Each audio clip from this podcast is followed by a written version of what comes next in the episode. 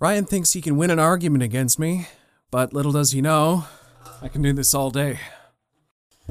Hello, hello, interwebs, and welcome to Close Up. I'm your co-host Joe, and I can't speak. And I'm Sally, you're the co-host, Ryan. Today, Problem with this show, he always speaks first, and I have I can't come up with a comeback fast enough. today Ryan and I are going to be holding another debate. Probably going to be a heated one. He usually is. Uh, today the topic is which Captain America movie is best. I'm on Team First Avenger. I didn't ask what team he's on. I assumed it was obvious, but let's see. well, I had a dumb idea off the top of my head was I could just do the simple thing and go with everybody's pick, or I could do the dumb thing and say that both Winter Soldier and one of my personal favorites, Civil War, or a better Captain America movie. But then I did a quick think and I was like, hmm, Civil War is not really a Captain America movie. It's Avengers 2.5. So I will just simply do the argument of that Winter Soldier is a better Captain America movie. We're going to start this debate with a compromise and say that Civil War is the worst Captain America movie because it's barely a Captain America movie. It is, in fact, Avengers 2.5, and it barely rates as a trilogy because of that, personally. Barely. Just because it's, yeah, him and Bucky or a through line, whatever. I'm not even, like, Civil War, I have mixed opinions on. I I love it. it. it's it goes down it goes down in my rankings every time I watch it. It tries to take on I think well, that's just because Captain America you love Captain America so much and you just wish he had like his own trilogy. I yeah, I wish there was a little more focus. Even if it was like Iron Man is one of the best parts about that movie and I'm glad he mm-hmm. had such a big part in it. The battle of ideals is very important, but it lost the focus. Don't call it Captain America. It's the same kind of problem I have with Doctor Strange and the Multiverse of Madness. You know, the movie right. where Doctor Strange wasn't really the main character and they barely explore the multiverse. Don't call it Captain America Civil War if it's not Don't really call it the about, multiverse. Yeah, if it's not really about Captain America and Civil War is literally just one scene.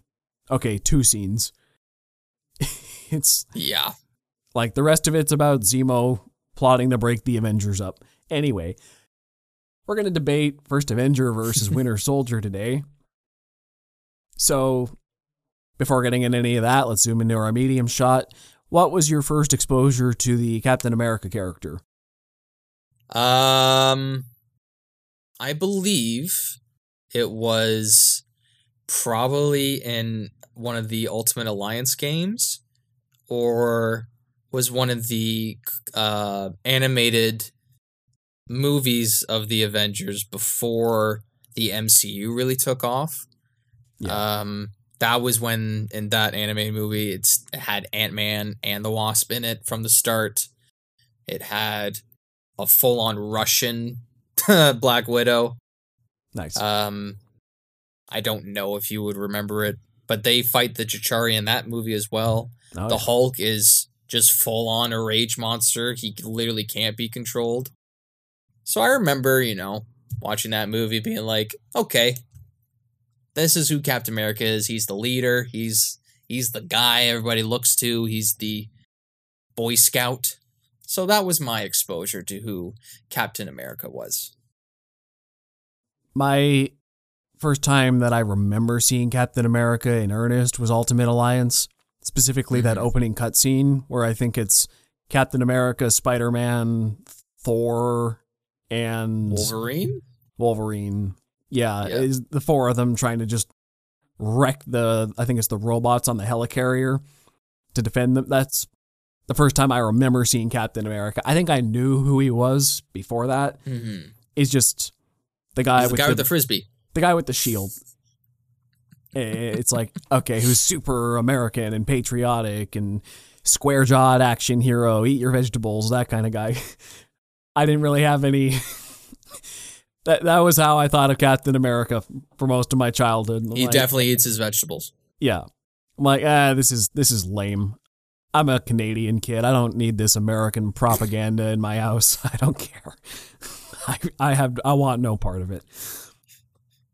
But that was yeah that so that was my childhood but then uh, getting into our close up now then came captain america the first avenger and basically overnight turned captain america into one of my favorite characters in all of entertainment and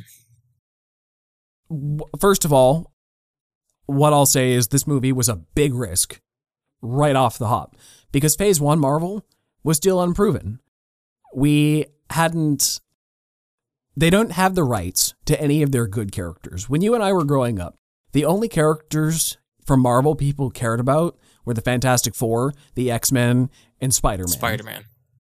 That was it. They did make other Marvel movies at the time. You know, they made a Daredevil, Ghost Rider, Elektra.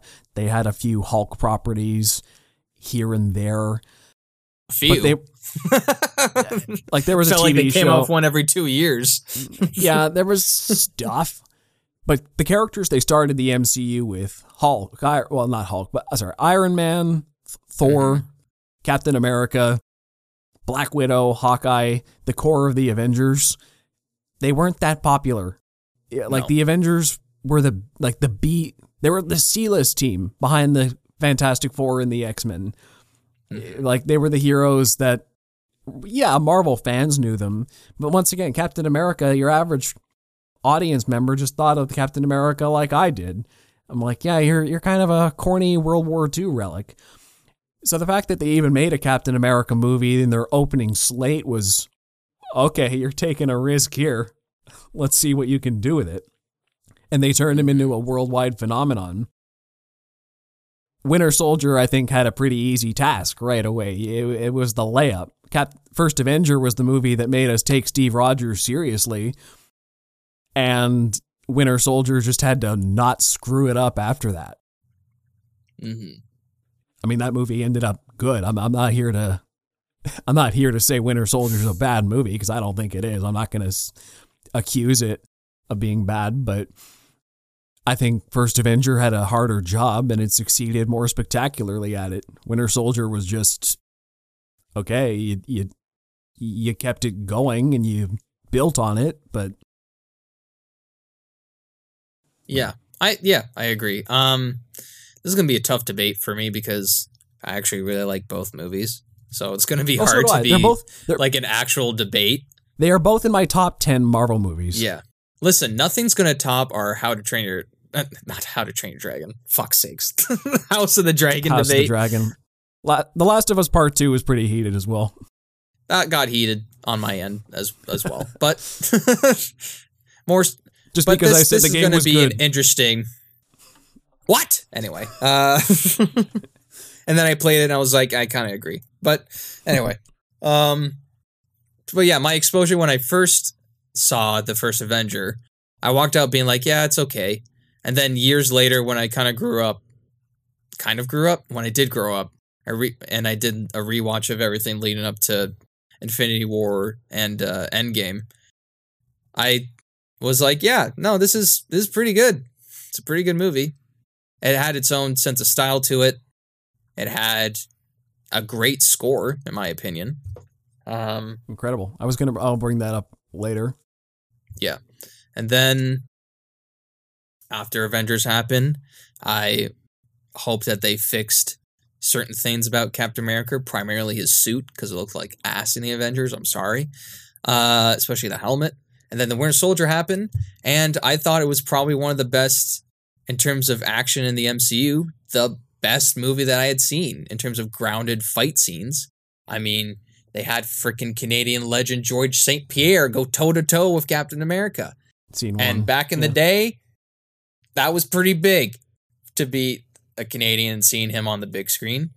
Um, and just other fights too. There's the little kind of like knife fight he has with the Winter Soldier on the uh on the ground. By the way, full spoilers for these movies. They came out over ten years ago. Um, I like that little knife but- flip he did.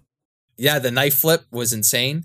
And I walked into this movie not knowing anything about the Winter Soldier. And that reveal that it was Bucky to me blew my fucking mind. I was like, huh?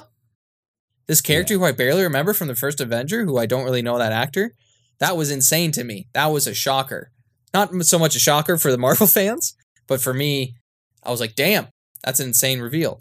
And I think The Winter Soldier, just point. before we get into it, overall, I think is a better movie because to me, it's a great spy thriller as well Mm-hmm. where there's little bits of what's happening here. There's obviously some shady shit going on in Shield. I mean, it opens with not opens with, but the part of um when Act One ends is Nick Fury getting shot and presumably killed.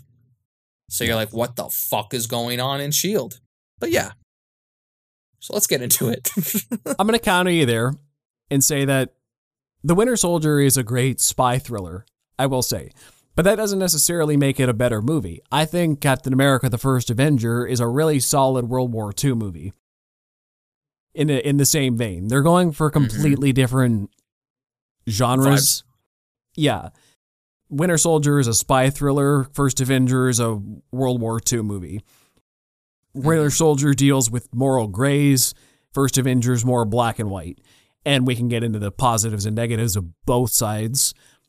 I know which one I tend to prefer, but it's where where, where do you want to jump off from there? I'll I'll I don't know. I'll bounce off the next thing you say. Well, it's so difficult because I actually like both these movies. Um, You know what? I'll, I'll I don't just, know. I'll- I, I just get- feel like because I just feel like the first one is formulaic, but it was formulaic when it wasn't formulaic. like Hmm. it it wasn't popular to do those types of formula movies. And it was one of those movies. It was the movie to come out before the Avengers. Yeah. I remember that. So it was like the last main hero to show up before uh, everybody gets together. And then everyone saw them in that Super Bowl ad and got insanely, whoa, holy shit, they're all together. Yeah. Um, but yeah, just I think the pacing is a little slow at the start. It takes a while for him to become Captain America. Um, whereas in the Winter Soldier, he just is Captain America from start to finish. Can we say Everybody's the ground doing this running? sh- Yeah. Haha. He does all this shady I mean, there's all this shady shit that's happening around him, but he is just fully Steve Rogers all the way. He is that character. He's this big, you know, giant buff dude. And like you said, he's running past Sam Wilson.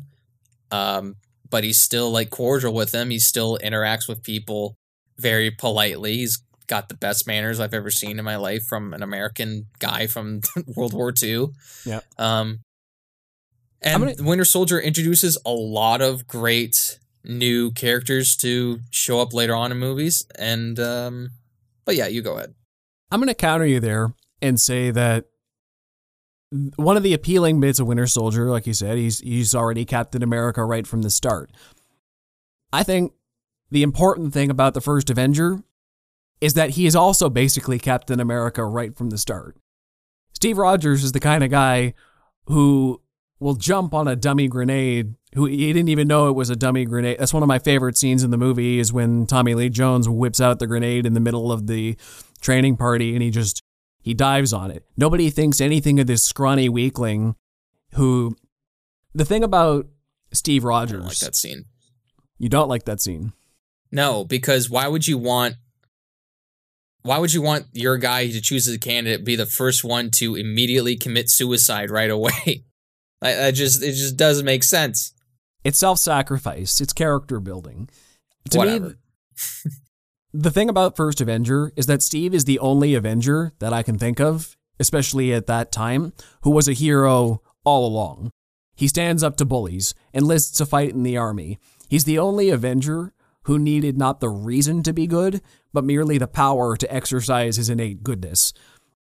Tony Stark was self absorbed, Thor was also Self-absorbed. also self-absorbed and and like way overly cocky. Uh, Hulk had all this anxiety and fear of himself his holding his him back. self was absorbing him as he was yeah, so, Steve Ro- Steve Rogers, once he became Captain America, he never changed. He was always the same guy, and that was the point. But now he had the power to be his to live up to his biggest potential, which is part of his character arc. And he does get a little cocky in the middle when he's finally getting praise, and you know he kind of pisses off Peggy Carter because of that. But the Winter Soldier, he doesn't really grow or change a lot, which is also part of the point of that movie. He's the steadfast ideal, which everyone's got to change around, and I respect that. But I like the character arc more of everybody. I think people, the world, if the point is that the world is supposed to change around him, I think it changes more drastically in the first Avenger when everybody sees him as just this weakling who can't do anything because he's small and has asthma and he's he's not a good soldier. And but that's not the point. M- one of my favorite scenes is when Erskine describes why he chose Steve. It's like you were saying, like, well, why would you want the guy who's gonna commit suicide on the bomb? And Erskine explains the serum was not ready, but more important, the men, talking about Red Skull, the serum amplifies everything that's inside. So good becomes great, bad becomes worse. This is why you were chosen. Because a strong man, who's known power all his life, may lose respect for that power. But a weak man knows the value of strength and knows compassion. Whatever happens tomorrow, you must promise me one thing that you will stay who you are, not a perfect soldier, but a good man. And that's the point. Steve Rogers is the guy willing to throw himself on the bomb to save other people. You give Stanley Tucci one scene and he becomes phenomenal. yeah. And that's You've the done point. it that's, again. that's the point of Steve Rogers. All the good soldiers ran away, tried to save hmm. themselves to fight another day. Captain America threw himself on the grenade just because it might save other people. Mm-hmm. And that's and that's the point. He's he's got the he had the heart of a hero even if he didn't have the the fortitude to be one at that time. So that Mhm. makes you immediately root for this guy. He's just uh he's just a good man with the power and motivation to help others. So he, he doesn't have the self-destructive tendencies of Tony Stark, the emotional doubts of worthiness, the insecurities like Bruce Banner, or any of the other handicaps which hurt the Avengers.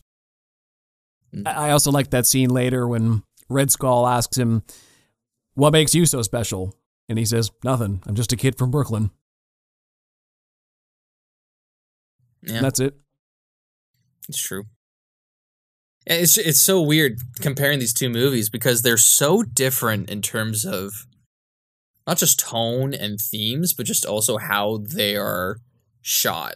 Where First Avenger, while you're watching it, feels like someone telling a biopic in a weird way. Like it's a very Right? sort of um what's the word I'm looking for? It's sort of it's kind of you're watching as if this is what you would think this person is in the, its highest regard. Right. Um whereas Winter Soldier, it's very grounded in hey, this guy is a military guy. He goes on these special um ops missions to take out certain bad guys um in order to protect the United States, and it's very grounded in terms of its action, in terms of its characters. Whereas the first Avenger sort of feels like a dream sequence. I mean, the first time you see him in the full stri- with the cir- uh, circular shield, he's busting through the doors with his In slow uh, motion with the pistol. yeah and- slow motion with pistol. And doesn't Also, that scene transition about- into a doesn't that scene transition into like uh like war A montage, I think. of like of war films and it cuts like, Yeah. he's back in the theater watching movies of himself. yeah, it's very yeah, it's very like dreamlike in a way. Yeah. Um, I also love just I guess it's all the Avengers, but mostly Captain America. He just straight up murders people. He's fighting a war, Yeah, obviously, he but he's not afraid to just. Yeah. yeah, he's not afraid to just bust a cap in a random uh, Hydra member's head. Um, especially in, I mean, this is why I put Winter Soldier in such high regard. He is brutal in the Winter Soldier. I mean, he drops down onto the boat, lands on a guy, kicks him, throws him to the ground, eh, but that's not enough. He takes the shield off his back and throws it at the dude that's already on the ground, probably destroying the guy's spine. It's just, you're just sitting there going, and everybody's reaction watching it every time is just, oh my God. just the brutality that this man has against his enemies is insane. Um, but he's also a nice Yeah. dude, you know, who wouldn't mind going for a cup of coffee with a nice young lady from time to time. And also, Or- but he doesn't have time. or that nice young lady's niece, as the need Yeah. arises. Yeah, that that arc went somewhere. Wink. It didn't. Um, didn't go anywhere. They left her alone. because people um, knew it was weird. You know what? So Well- yeah, you know what? Winter Soldier sets up Sharon Carter as a new love interest for Steve, and Mm-hmm. all but kills off Peggy Carter. They make her old, have Alzheimer's, and they're like, "Oh, you know, Steve has the potential to move on." And then you know what happens at the end of Endgame? He doubles back around and ends up with Peggy in the end because they got his love interest right the first time. Hayley Atwell as Peggy Carter is, for my money, the best Perfect quote unquote love interest in the MCU. She is the only one who was cool enough to get her own spin off show just from her one appearance in the first Avenger. That's true. Nobody else was deserving of a spin off like that. hmm And I just gotta find my. It's also their chemistry too. Hayley Their chemistry Atwell and is Chris incredible Evans is as well. It's insane. And I, what I like about their relationship is it feels it feels pretty earned because she fell for him first as Steve Rogers, the weakling, not Captain Mm. America, the hero, and he in turn fell for her because she she was very she was a capable soldier who nobody took seriously because she was a woman in, in the 40s, but he took her seriously and she noticed that. It's like, hey, you know, you, you actually you respect me even even though I'm a woman and I respect you even though you're weak. like they they saw the mm-hmm. good and potential in each other very early on. And even when they reached their peak potential, that just made it even better. But actually it made it worse for them because then like Steve was doing missions all the time and couldn't really be with her and he got cocky and pissed her off cuz like he was flirting with all the girls like, "Oh, you're you're Mhm. Captain America. You're you're so hot now." And he's a little bit like, "Oh, girls have never been really interested in me before." and I love that scene where she takes the shield and shoots him. Okay, it works. Yeah, yeah, I think it works. She's badass. Yeah. Fun fact: but- the uh, girl Chris Evans makes out with, where Peggy gets jealous of, is Natalie Dormer before Game of Thrones. So Oh, that's cool. Yeah, but just think about the ending of Endgame, right? That's one of the only movies to ever make me actually cry. Like I was a mess at the end of Endgame when he finally got that dance with Peggy. And that was a payoff 10 years coming because it broke my heart at the end of First Avenger when he crashed his plane into the ice and he uh, he had that locket of her and he was talking about hey you know we should get that uh, we should go dancing sometime or uh, get have a date and she agreed to it and then he went flying into the ice and then when he woke up it's like well well cap what's wrong? And it wasn't the adjustment in the modern world that Mhm. got him. He, he was just looking around but the first thought in his mind was oh it's i had a date.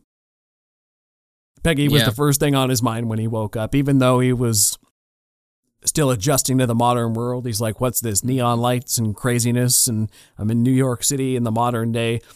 But he's like oh man she's probably dead now or or really old like i, I lost my chance to be with the woman i love and th- that always felt so tragic to me even when i was 12 or whenever that movie came out and just Yeah. to see it get actually paid off 10 years later no mcu love interest has actually got me that invested not even pepper Mhm. and tony they lasted a No. while but and there I know there's some people that criticize not criticize the haters of Captain America's ending for Endgame. They're like, "Well, it's just this random woman he met back in the 40s. Shouldn't he get over it?" It's like, "Well, you've clearly never been in love. So, chill out."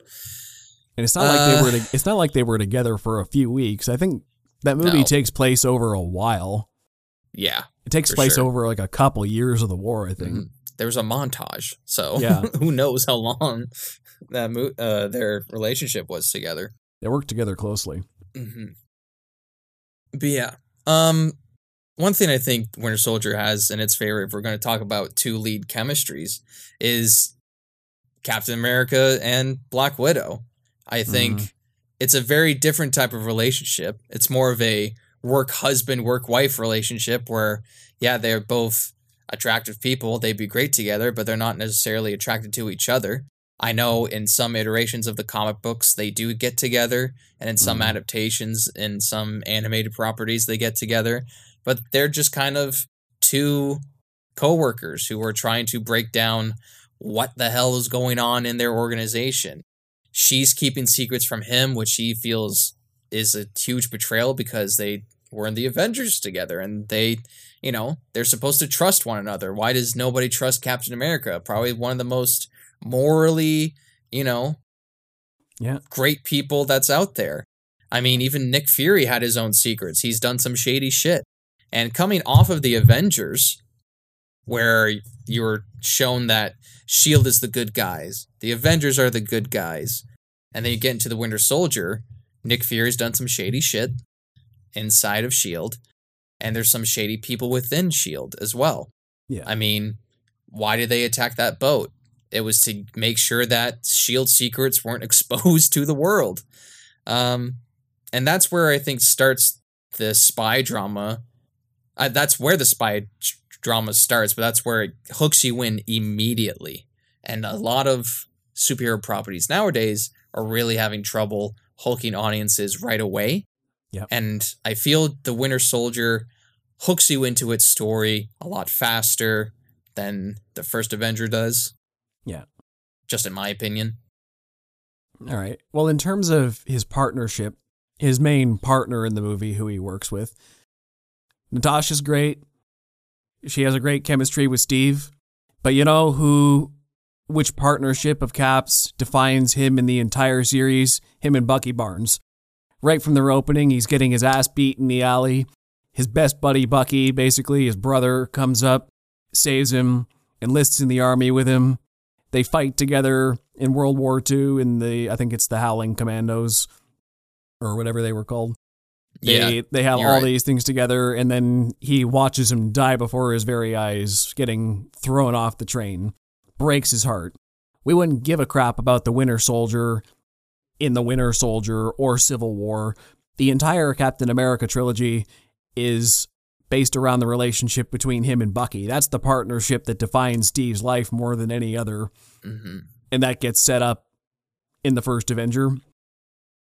And in terms of the bad guys in the first Avenger, like uh, it's interesting that Shield is to blame for a lot of it. It speaks to the moral grays of okay, well we're not uh we're not in World War II anymore and it's it's kind of interesting that oh well maybe an American institution is the bad guy now and he doesn't really know how to deal with that but I like the simplicity of Hydra. They everyone knows what Nazis are, and everyone knows immediately the consequences of the Nazis if they win.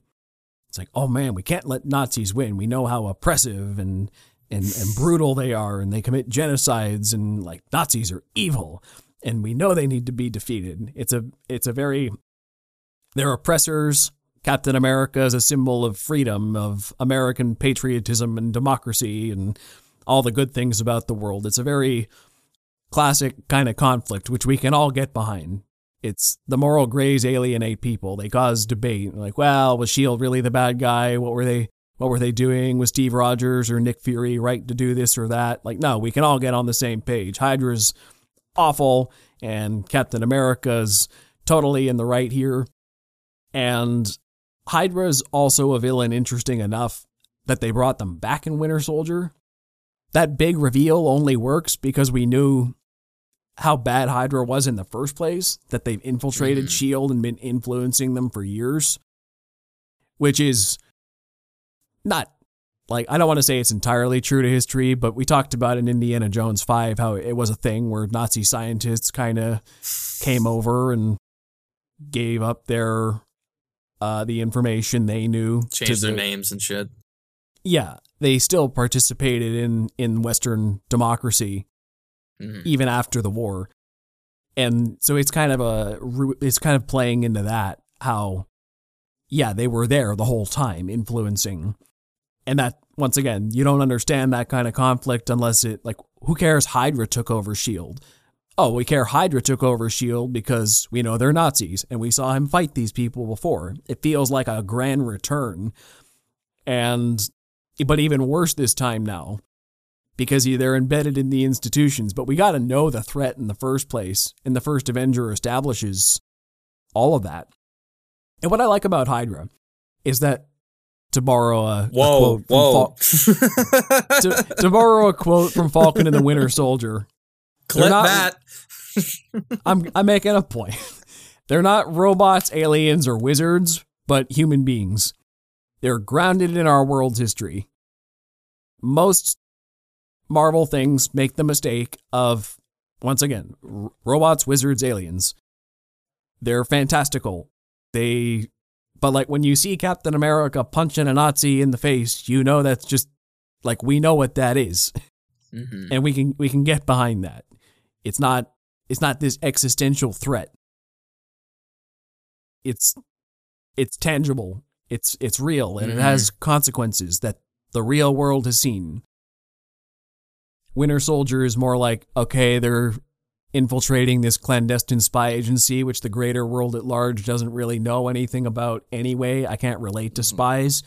Maybe we like my grandmother was a was in the military in World War II. Like she was she was part of that uh, conflict. Some of us have relatives that fought Nazis. It's like this was this is As you do. As you did back in the day. yeah. It's like we can we can get behind this threat more, even though the other one's more mentally provoking. This one is like, yeah, this is this is mm. just a version of history. So Yeah, it's it's so interesting because the reason I'm having trouble compare contrasting and comparing because First Avenger is so stylized. To me, it's very stylized because it's trying to it's it's making a World War II movie, but adding some style into it where it's showing the epicness of these characters in it and these heroes in it. Whereas in Yeah. the Winter Soldier, it is very grounded. It's grounded in modern day politics, modern day action, modern day military, especially when um, Nick Fury and Captain America are having that conversation in the hangar and they see the helicarrier for the first time. And Captain America is basically this isn't freedom, this is fear. You Yeah. know, you can't control the world by fear. And Nick Fury is like, well, we have to be the ones to build it first, or someone else will. And that's very true to a lot of shit that's happened in modern day. So Yeah. it's very tough for me to compare these two movies. And to go on your makes- point, which is so tough to beat, where it's like, well, they had to build off this. Yes, I get that. It's an unbeatable point. However, comma, slash, what they do build off of it, I think adds where am I going with this? I think what they use to build off of that and add into the Winter Soldier storyline made it so interesting and was so shocking at the time that it makes it better, which is a weird way of saying it. Like the entire thing of the first movie was basically Shield Prime versus Hydra Prime. Yeah. And then you cut to what, 80 years? about Not even, probably a yeah. bit less. It's like seventy years Around that that's on. time, you cut to modern day, where you find out Hydra has infiltrated S.H.I.E.L.D. over time. That twist with freaking Matrix Toby Jones in the old ass computer, and it's Black Widow there and Captain America this entire time. You're like, holy shit, why are the good guys evil? Or this is why they're evil. I mean, the elevator scene, that elevator scene in The Winter Soldier was so iconic, they had to do a reference to it in Endgame, where he's fighting the S.H.I.E.L.D. agents. And you're just kind of, you're just baffled by what the hell is going on. How can the good guys be bad? Only because the bad guys infiltrated the good guys throughout the years. Did that happen in real life? I don't know. We can't say. We can't say. That scene in the elevator also referenced in Endgame, also referenced that super controversial comic where Captain America said Hail Hydra. But they did it in the best way possible where he Best way possible. it's so good. Mhm. I love that. I remember when that comic came out. I remember Chris Evans said something like, "I'm really disappointed." Like he said Chris something Evan- like, "This is Chris not Evans had- Captain America." I believe Chris Evans, if I recall, had an Instagram video where he ripped the comic in half. Just as just a full statement. muscled out. And if I were the the problem with that is well, a people didn't read the story; they didn't know where it was going. They just had a knee jerk Mm-hmm. reaction. Second problem, the knee jerk reaction was also kind of right because Yeah. Jack. I don't know. I don't- Spoilers: He was Yeah. a sleeper agent, so Yeah. it's not really. I'm not 100% sure about Joe Simon, but I know Jack Kirby was Jewish. Captain America's creator was Jewish, so to have him say Hail Hydra and ally himself with the Nazis, a lot of people said, eh, that just felt like disrespect to Captain America's creators. Oof. hmm Just like doesn't matter where the story goes. The just amount the of fact that you have memes that. That came out of that image alone were hilarious. Where people were adding in a different superhero and then just, just putting in a line that was like the opposite to them. Yeah. It's just just hilarious. I can't even think of ones off the top of my head, but they Maybe were you'd so have funny. like, maybe you'd have Batman be like, I love anarchy. Uh, something like that. Or let's There's put a smile I- when did on that, comic face. come out? That was like Was it- 2017, 2018. Yeah. I remember when it came out, just that image was posted everywhere. Yeah. Nobody, it was so controversial that it left like comic book news and it became, It it was, on national, media- like, it was on like Yeah. mainstream media. I guess nothing much happened in 2017. no. I'm thinking about it. No, nothing really, nothing insane I'm thinking about. Not that bad. I bet there's some insane historical event that happened in 2017. that I'm going to get called out on. Anyway, I don't remember much personally, but so to just your remember point, hype. About- anyway. Captain America: The First Avenger being more stylized versus timely, I think that it makes it more timeless. Its stylization. I think of the color grading in particular, and that beautiful golden tint that it's got, as opposed to the Winter Soldier's boring steel blue look. It's dreary. It's ugh. It's like concrete gray and steel blue. I and I hate it even worse in the in Civil War. It's a It's not that bad. in I hate those color choices. Captain America the First Avenger pops. It's got this golden tint, which I find perfect for a golden age hero. You give the golden tint. And I think the gold works because it subtly makes us nostalgic for a bygone era where the lines between good and evil were a lot simpler. It gives the movie a sort of romanticized feel, uh, like an old classic adventure movie. And because it's set in this era, we understand because it's a period piece. I never was alive during World War II, but it's like, you know what? This is a movie that anybody can enjoy. Whereas The Winter Soldier is very much rooted in modern politics and our fears of surveillance technology.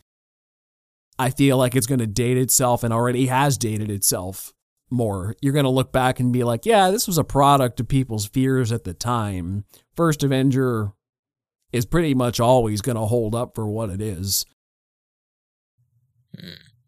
Interesting. I'm not going to touch on the color grading. um,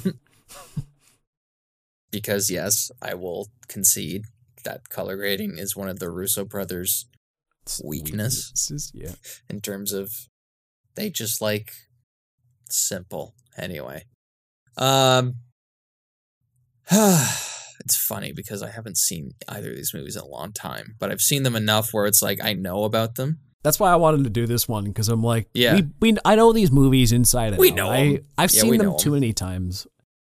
but that just that that reveal that mwah, reveal of who is the winter soldier and that whole it's so it's a spy thriller and try to figure out what the fuck's going on with hydra Yeah. shield but you're also trying to figure out who's this winter soldier who straight up just murders nick fury or who you Mhm. think mur- murders nick fury and then later on it's revealed no it's fake Which is like holy shit they just killed off samuel L. jackson um they've done that like five times since uh and then just whole mystery with the Winter Soldier. And as the a guy who didn't know much about the comics, I was shocked when it was Bucky Barnes. Probably the last thing to me, besides Infinity War and Endgame, that wasn't spoiled through media, like social media, just of like who whose identity this person was, and just the brutality of the Winter Soldier.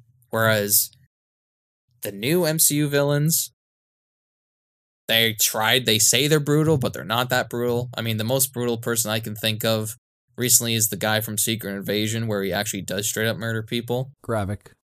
Yeah, but the Winter Soldier is the first one that I can remember from early on, who was just brutal from the start. Yes, he was a sleeper agent for Hydra.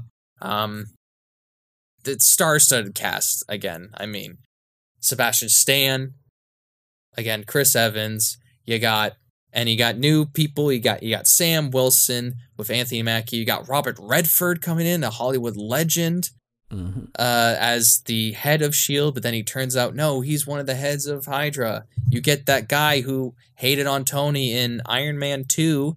He shows up here. He's a member of Hydra. Holy shit, everything's connecting. You get that random dude that Black Widow like kicked over the edge. She he name dropped Stephen Strange for some reason. Oh yeah, yeah, I remember that.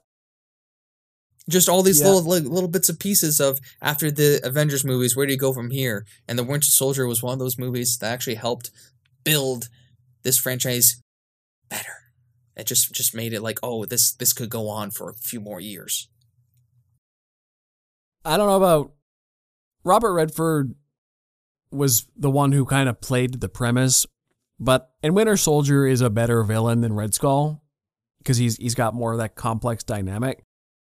But the problem with Winter Soldier as a character is that I think that plot line kind of it derails the main point of the Winter Soldier, funny enough. Because to me the the point of Winter Soldier was about the fear of the technologies and surveillance and is our government oppressive now? Captain America fought the Nazis, he fought bad people so that America could have freedom. And now, like he said, modern America is more like this isn't freedom, this is fear. You're just keeping people in line. This isn't what I fought for. That's the main point of Winter Soldier. But the actual Winter Soldier himself doesn't really tie into any of those themes.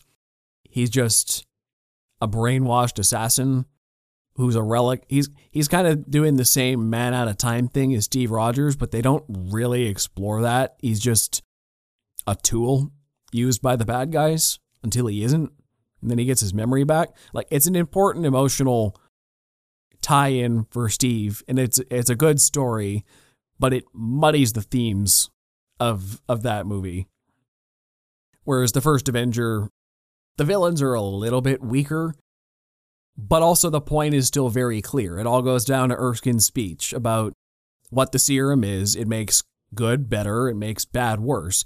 Steve was a, a scrawny guy with a good heart who became better, and Red Skull was an oppressive asshole who became worse thanks to it. And the, the lesson is pretty clear. Like, what's in you is at your core will only amplify. And some people are meant to be better, some are meant to just get worse. But the fact that you start off physically weaker, that's not the determiner. And that that's the that's like it's very clear what the first Avenger is about. Winter Soldier a little less so. There's too many things pulling it away from the main point. Well, that's that's why you got you got to turn on your big boy brain. You got to turn your big boy brain and use use your thinker. All these little little little plots here and there doesn't make it worse.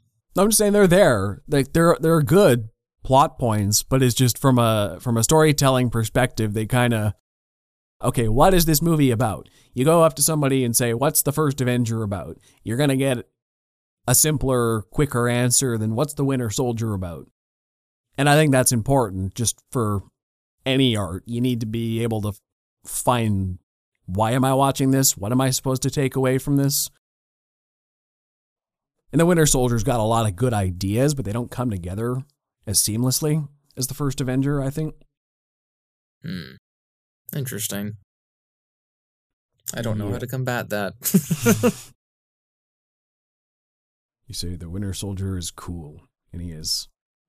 He's got a cool mat. His arm design is cool. I'm also going to combat your point about the the Winter Soldier setting up all these plot points for the MCU. it didn't really end up doing a whole lot more with them. Bucky showed up in Civil War. That continued that story. It's not the Winter Soldier's fault. It's I know, like he- the Force Awakens argument. It continued Can't that story. blame the predecessor. And the Hydra reveal basically went nowhere outside of that movie. It kind of messed up. It kind of took out Shield just as a as a group. You never really saw them again. But it didn't really play out anymore. You never saw like Hydra and Shield agents hunting each other. You never saw this spy war that was brewing. Those consequences weren't really fleshed out later. But I look at the first Avenger, and to me, scene one of the first Avenger, Red Skull finds an Infinity Gem. It's the first stone of the series. And you see with that Infinity Stone, what does this thing do? It, fuels his technology. It's a very powerful artifact. You see what can be done with an artifact like this in the wrong hands. And Howard Stark gets it in the end. It, it, and that sets up the rest of phase two and three, basically, leading right into the Avengers the, and going all the way up to Infinity War and Endgame. It set up the freaking Infinity Stones. It, it set up the whole Infinity Saga, really. I mean, Iron Man and Thor and Hulk, they were the first characters, but Captain America, the first Avengers, what set up the whole story going forward, really, and set up the stakes for it right away. I hear what you're saying, but that's kind of unfair for you know, just to like to to me it's again it's like the Force Awakens. They did their best to set up something.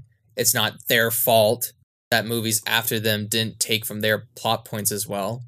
I mean, it is true they didn't really do the Hydra and Shield thing kind of at all inst- until like Nick Fury comes back at the end of Age of Ultron, but even then Shield's not really a thing. It's more so sword, I think, at that point, but it's not Sword, really yeah. stated. Sword is still okay, I think. They're just the space Yeah. branch. Right, yeah. But Shield yeah, was like- Shield, Shield is still never has domestic fully and come back, yeah. Yeah. It's like shield is the domestic shield for defense, and Mhm. sword is like we're going out into space and you know, not gonna get attacked first. Where Yeah. sword and I and feel shield. like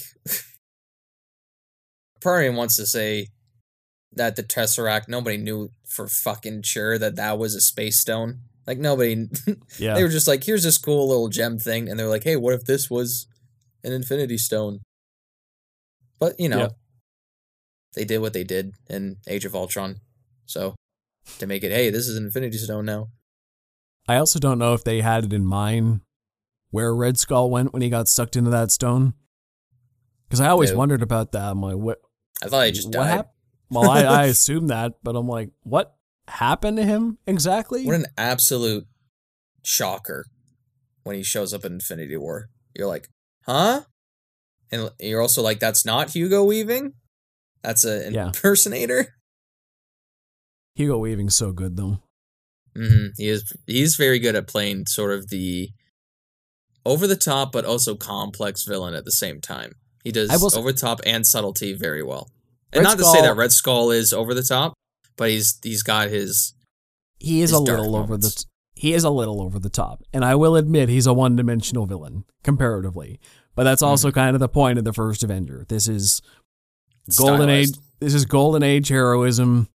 It's very clear black and white morality. The bad guy is very clearly irredeemably bad. The good guy is very clearly just an awesome person, and it's like good and evil are very obvious. And the Red Skull was never meant to be more than uh, a threat that's just we like well like I said before, we know what Nazis are, and he's basically just there to showcase what does the Infinity Stones look like in a in the wrong hands. Mhm. Oh, what is someone even worse than Red Skull with bigger vision got one of these? That'd be nuts. Is I think the the main function of him, but he's serviceable in that movie. Who you have in mind, Joe? A big purple man, perhaps? Malekith. Oh no. Oh god, he did get an Infinity Stone, which was Infinity Mist at the time. It doesn't. Kind of. Ugh. Yeah. I just, yeah, I think the thing that ties me back to the Winter Soldier immediately is just the action. I I, I know it's they're different styles, but the grounded action in uh the Winter Soldier puts it high above in my MCU list because it's not just Captain America throwing the shield around a bunch of time. It's also him doing a lot of hand-to-hand combat, not just with uh, predominantly with the Winter Soldier and that one scene with Georges St-Pierre, but also just with other goons. He's using the shield as hand-to-hand combat as well. So is Black Widow. The gunfights in it are well grounded. You can tell everything that's going on. And that end fight between him and Bucky is not only filmed just excellent, but it's also such a high emotional stakes for both of them. It's Bucky, he's starting to learn, he's starting to remember who Captain America is. He's starting to remember Steve Rogers. He gets a little bit brainwashed to kind of do the reset, but there's still a part of him that's itching to fight, but he can't fight his oppressors because it's going against his programming. And when he is just beating the absolute shit out of Steve Rogers, and his face is getting all swollen because he's using the metal arm to kick the shit out of him. And then Yeah. there's just that pause of like, do I end it here?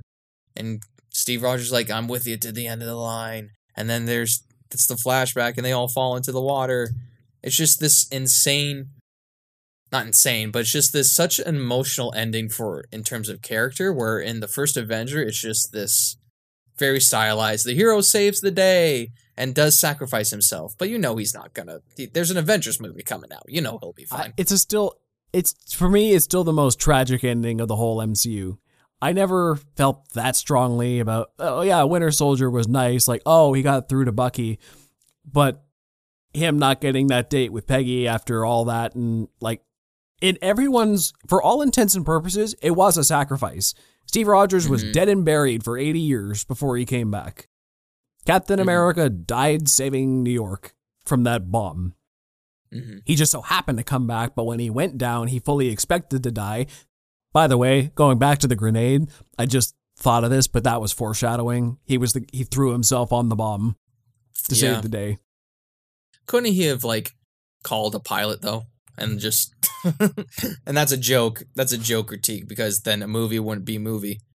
But everyone's just like, couldn't he have just like called someone to help him land the fucking plane? It's But always couldn't. It's always couldn't you have when you analyze Why didn't it. the Eagles take Frodo to the Mountain Dew? Anyway, Look, I don't. I don't think the serum enhanced Steve Rogers' intelligence. Okay, he is what he is. he's like a like a barbarian, but with like a little bit less intelligence. He's got high strength, decent intelligence, High charisma, high charisma very high. for sure. Dexterity through the roof. He's I think he's broken the the Strength and dexterity is very high. Yeah. wisdom he's got high wisdom too. Intelligence a, li- a little less. But, a uh, random I don't know. Can we just all agree that the best interaction between him and Iron Man is in Age of Ultron where they're cutting wood? yeah, I like that. But It's that's this he rips the wood, he's like, Don't take from my pile. It's the great joke. It's just like it's like two brothers like just jawing at each other. Anyway. it's sowing the seeds for civil war. Yeah, you say the best relationship is Peggy and Chris and Captain America. No, it's Captain America and Iron Man. They're pretty good too. but that's Civil War, and we're not defending that movie today. I will defend it one day. We'll we'll talk. Whoever win, whoever the comments decide wins this one, we'll we'll do a, a, another debate. We'll do either First you. Avenger or Winter Soldier versus Civil War. Whoever wins will take the opposite side. You always sound so much smarter than me in these debates, but I'm just like, eh, whatever.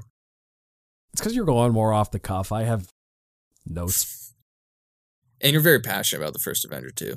First it's Avenger. so it's again, it's like it's whatever you prefer, right? Do you prefer the stylized origin story? Someone get their dog out under control. Stylized version of this superhero, or do you prefer the more grounded spy thriller of this certain superhero? It's so Yeah. weird, and people like, how are they two different? Like, how are they that different? Well, they're completely different. one is by Joe Johnston, and one's by the Russo brothers, two very different directors. So That's true. I, I think it comes down to taste because to me, I find it. I find that a lot of people who love the first Avenger aren't as big a fan of the Russo movies. They say, Mhm. "Oh wow, First Avenger got me into Captain America," and I never felt like the emotional highs were there again. The style, the stylized part of it, it got too grounded, too brooding for its own good. Didn't um, it lost the sense of fun and adventure that the first one had, and then the Russo fans tend to be more like, "Oh well, grounded, morally." grounded Captain America in a morally complex world is more interesting. He's got to be the steadfast idealist in a world that doesn't really accept him, uh, like this golden age heroism. And he it challenges him a little bit more, we'll say. And the and the grounding is like, oh well, this cheesy 1940s superhero in, in red and blue spandex. We don't have that. This is this is gritty hand to hand combat and gunplay and assassinations. Mm-hmm. It's like it's it's more real in a way, and that's so I get it. It's just funny to me how fans of one style aren't really usually fan. Like you're not a Captain America fan. I feel like most Captain America fans do not like the whole trilogy, but they tend to like one side more than the other. You're either a First Avenger fan or a Civil War Winter Soldier fan. hmm Not usually. You don't usually love all three. Yeah. I mean, to be fair though, what uh, whatever iteration Captain America, uh, Chris Evans version is in, his character doesn't deviate from who he is ever. No, He's always the golden age hero. He's always the, you know, um, boy scout. He's always the guy who's morally right and everything. Even in Civil War, where people who say technically he's in the wrong because he's going against government's decisions, even though morally the government's decision to ban these people's right to choose whatever they want to do from his 1940s brain is wrong. You know, Yep. he's true to his character in every iteration of the even when even when he, you know, he starts to swear in Endgame, he's still he's still Captain America, the one everybody knows and loves. he's changed Um, a little bit, but he's still the same guy. Yeah. I mean, he's fed up. I, I even I loved the part in Infinity War where um he's talking to uh General Ross through the hologram. Yeah. And he's talking and he and he says, I'm done begging for forgiveness and I'm done asking for permission. It's like we're here to fight and if we have to we'll fight you too. And he just has and he's the way he says it, yeah, he's just done with the government, but he still says it in weirdly respectable way. You, Yeah. you know what I mean? It's just like it's like I'm still Yeah. I will fuck you up like in the most respectful way he could ever he Like military say chain, military chain of command. All due respect, but I'm not Mhm. military anymore. So Yeah. I think he still calls him general. Yeah, he does. Yeah, Yeah, because he's a military guy. Yeah. Also, You rest he's in peace a- to that actor, General Ross, as well, who died, I think, in 2020. yeah. A couple years ago, Mm-hmm. I think they recast Harrison Ford with him, who hasn't shown Yes, up in, in the movies yet. Mm-hmm. As General Ross, which, all right, we'll see how that Yeah. goes. In the So- brave new world. Yay. so one of my favorite things about First Avenger, which I did mention pretty close up top, this is the movie that made me take Captain America seriously. Mm-hmm. And I think it did a brilliant thing with the way it handled propaganda. Because Captain America was literal propaganda from World War II. Issue number one of Captain America was a star spangled man punching Adolf Hitler in the jaw. That was like one of his first covers, wasn't it? That was the first cover. Yeah. Number one. So it's like, okay, this guy was clearly created mostly just to sell war bonds and get people enlisted, and you know we're we're hi- Captain America in real life is the equivalent to Steve Rogers watching those war films. That scene, because I was a dumb kid watching this, tricked me.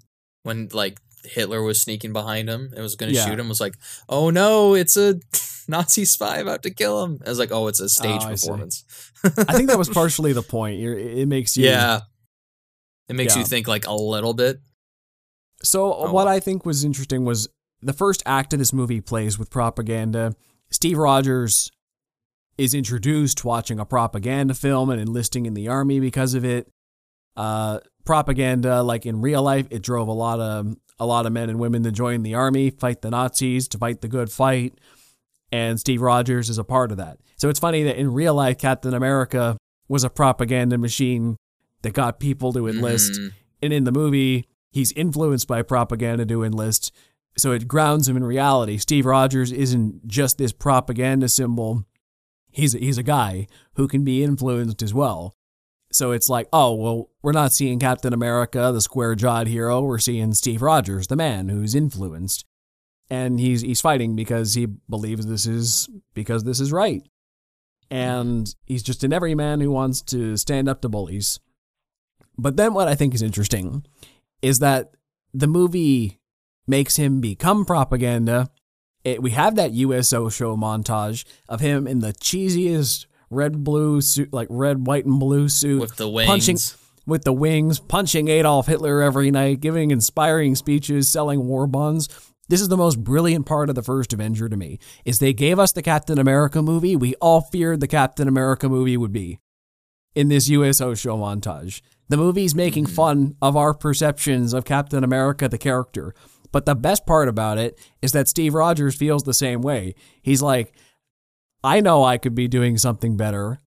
I don't want to just be propaganda. I want to act. I'm a, I'm a guy who wants to make an actual difference. And the audience, by this point, having seen a humanized Steve, we we don't see him as just propaganda anymore. We're like, yeah, this is wasting his potential. He could be doing actual good. We take him. The movie made us take him seriously before they even got to the the red, white, and blue costume and the action. So when he actually became Captain America, it felt rewarding and not cheesy and lame like it so easily could have been. Mhm. And and then he goes and his first action as Captain America is to disobey orders and get the soldiers home and save Bucky.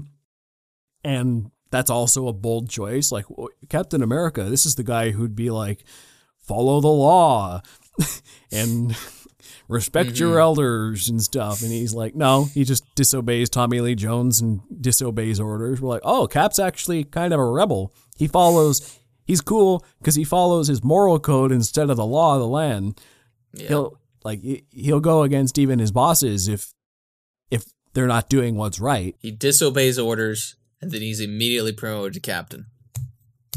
It's a fake. Well, he's got superpowers, so. Yeah, I and correct me if I'm wrong, but the design of his final uniform in the first Avenger, yeah, how it's more uh, military. sort of the style of military, uh, military around that time, and the helmet itself, where it's like an actual helmet. yeah, Was that influenced by like a recent comment or a comic, or was that that just helped influence the redesign of Captain America since then? Because he doesn't really have much of like the wings popping out anymore. yeah. I'm not familiar with all comic versions of the suit, but I feel like Mhm. that that version was created for the movie to ground it. They did the Right. cheesy costume with the wings, and they Mhm. tried to do it again in the It Avengers. so dumb. and it looked so dumb. They had to go to that more grounded look again. And another, well, I'll take another pot shot against the Winter Soldier and say that the suit was so cool they brought it back in the Winter Soldier once he went on the I run. know, but they had they had to bring it back because his like stealth suit got blown up. Okay, so he needed a just new saying, suit. brought- he wasn't going to the wear the Avengers one. I, I, should. I, I don't know if I conceded out loud to you though that the action was better in Winter Soldier. I did. I agree with you there. Ye- okay, sweet.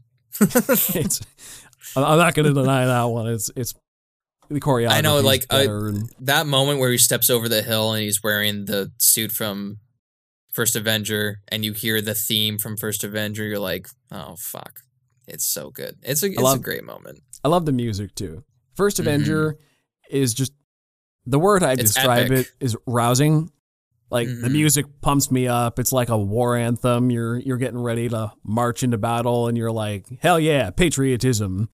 And Mhm. it's like I was like I'm a Canadian, but it's like yeah, American patriotism. Punch Hitler in the jaw. Like it's that kind of movie.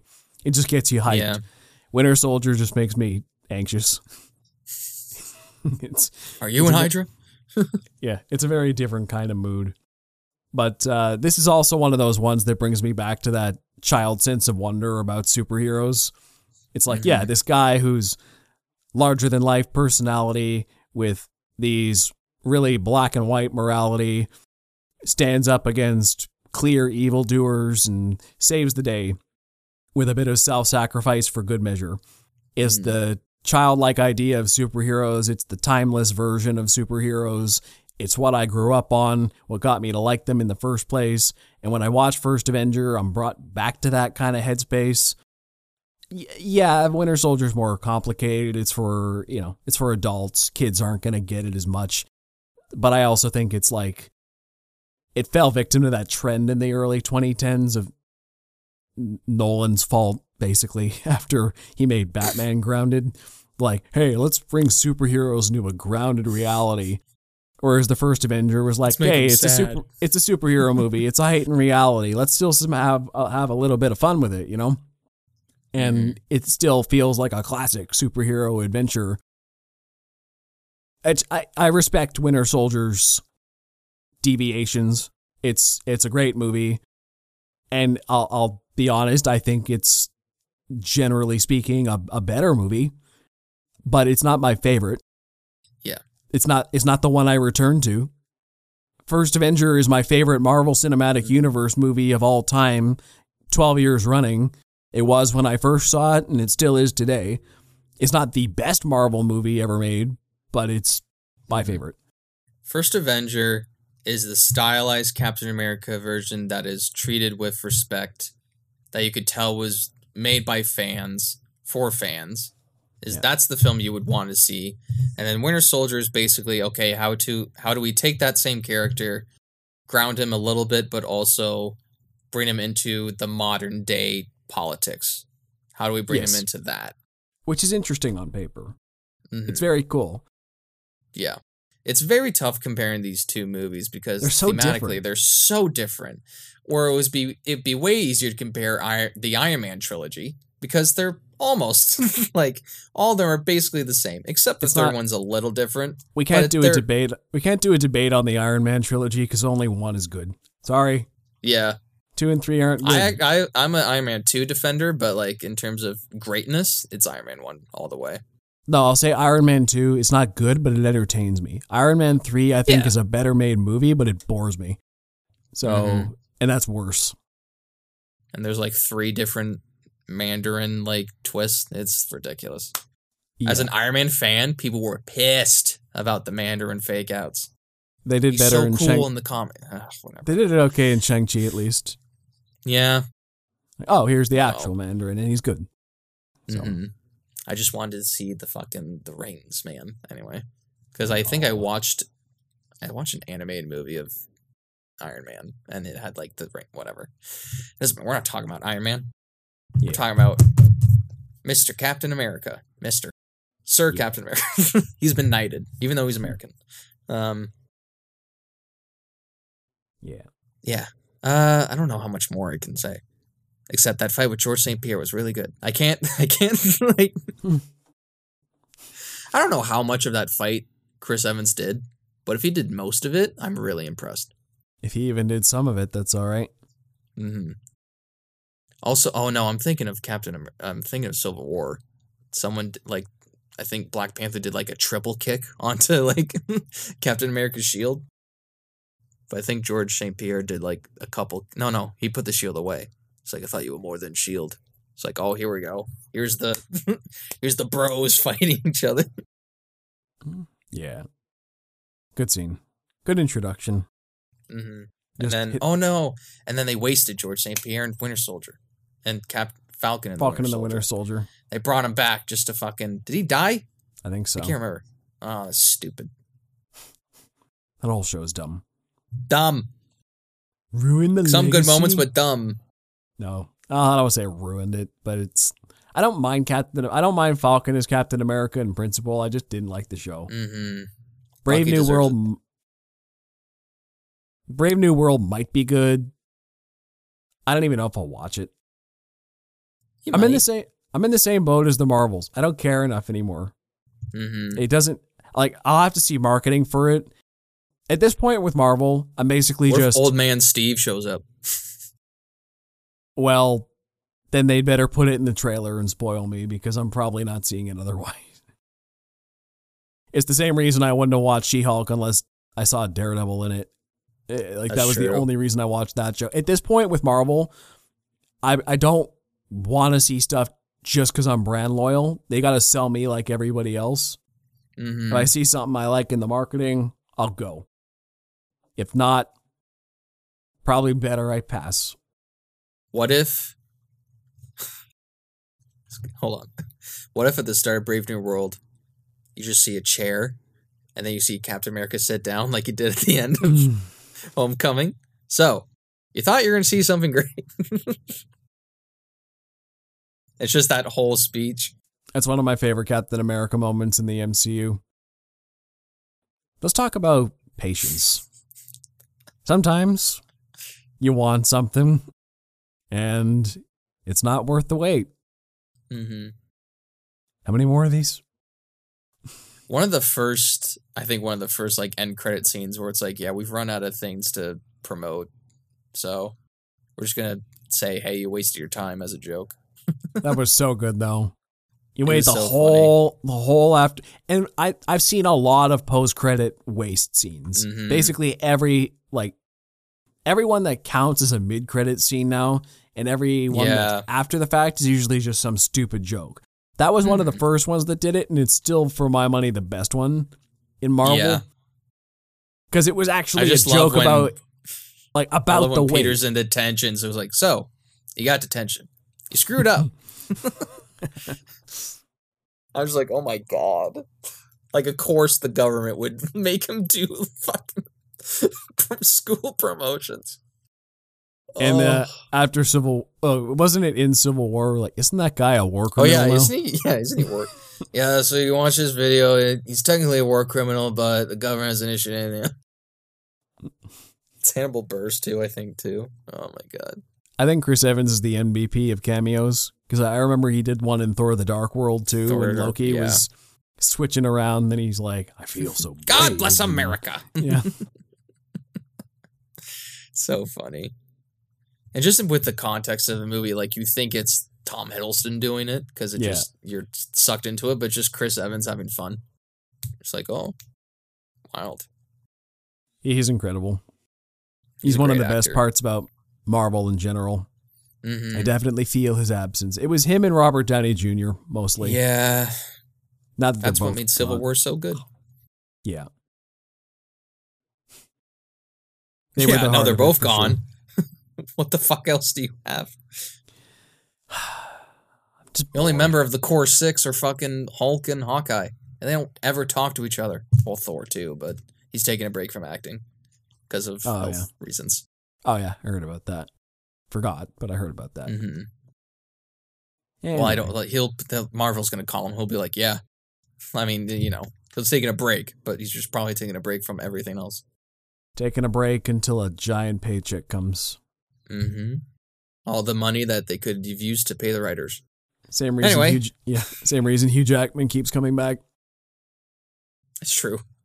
He's also like, he was like, "All right, Ryan, you've asked me to come back for fucking seven years. I guess I'll come back." He only came back for Ryan Reynolds. oh, I forgot to mention, the first Avenger doesn't have any cameos from the Community cast, and the Winter Soldier does. So Well, that settles it. that. You, wi- you win. Like, Yeah. I can't counter that.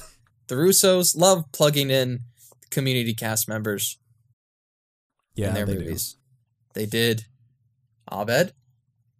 I mean, Shirley. Donald Glover technically, but that's not Shirley. Um. The oh, Dean. who's the print? Who's the dean? I think that's it. Those are the oh, I three I remember. remember. I know that um, Britta.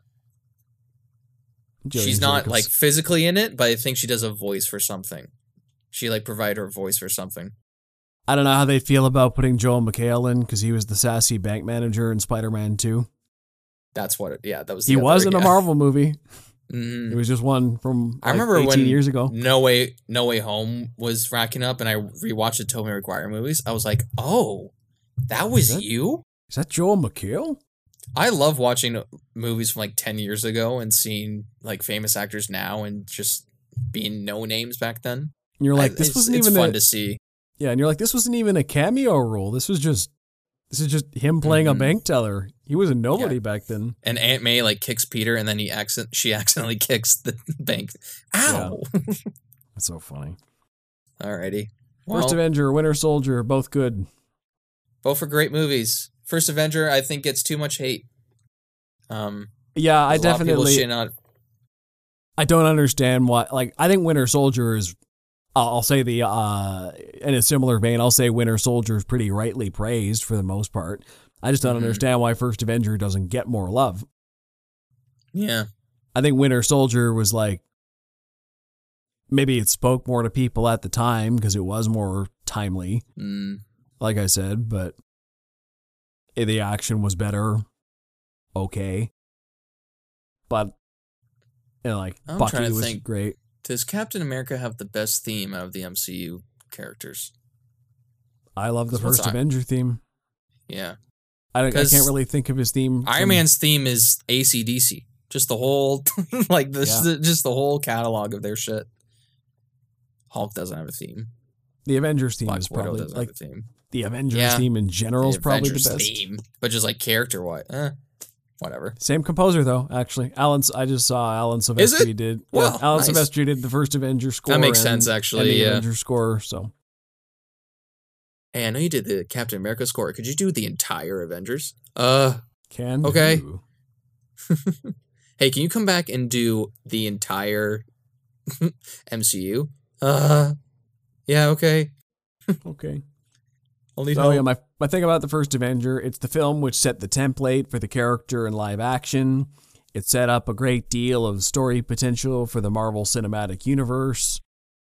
It's a great self-contained hero's journey with compelling characters and setting and energy and a good abundance of old-fashioned heroism. It um it's my favorite film in the Marvel Cinematic Universe which I had absolutely no expectations for going in, but made Captain America one of my favorite characters in all of entertainment. So, mm-hmm. First Yeah. Avenger is amazing. Mm-hmm. It's weird. My opinion of Captain America changed over time throughout every iteration he was in. I think he's been in what nine of the movies if you put them all together, something like that. And First Avenger, yeah, you saw him like kind of as the Boy Scout, but just as you got older, you start to understood morally that he was right pretty much all the time. You started to connect with his character a bit more. Um, and I especially felt that way during the Winter Soldier, where all these corrupt people are trying to use him and trying to get him on his side, where he's basically saying, I don't want any part of it. They try to take him out because of it. And he goes, No, I'm going to fight against the government because I fought for freedom back in World War II. This right here is not freedom. It's still people trying to oppress and control. And I'm here to stop it because it's my movie. but yeah, Captain America, great first two movies. Could have been a great trilogy, but you know, Civil War was popular at the time, so Studio they politics got in the way. Yeah. yeah. But hey, great two movies all around. Well, we could Well. do this all day, but we should probably wrap up. Nice. Um, you can find me at Ryan Walker Official on YouTube, TikTok, and on Instagram. You can find me on Instagram, TikTok, and Facebook at ThoughtPlane Media. Also, check out the Close Up with Ryan and Joe Facebook page for latest updates on the show. If you listen to us in audio, check out our YouTube channel. And if you're on YouTube, find us anywhere you get your favorite podcasts. We hope to see you on the next Close Up with Ryan and Joe. Till next time. Take care. Oh no. It was me throwing the shield at the camera.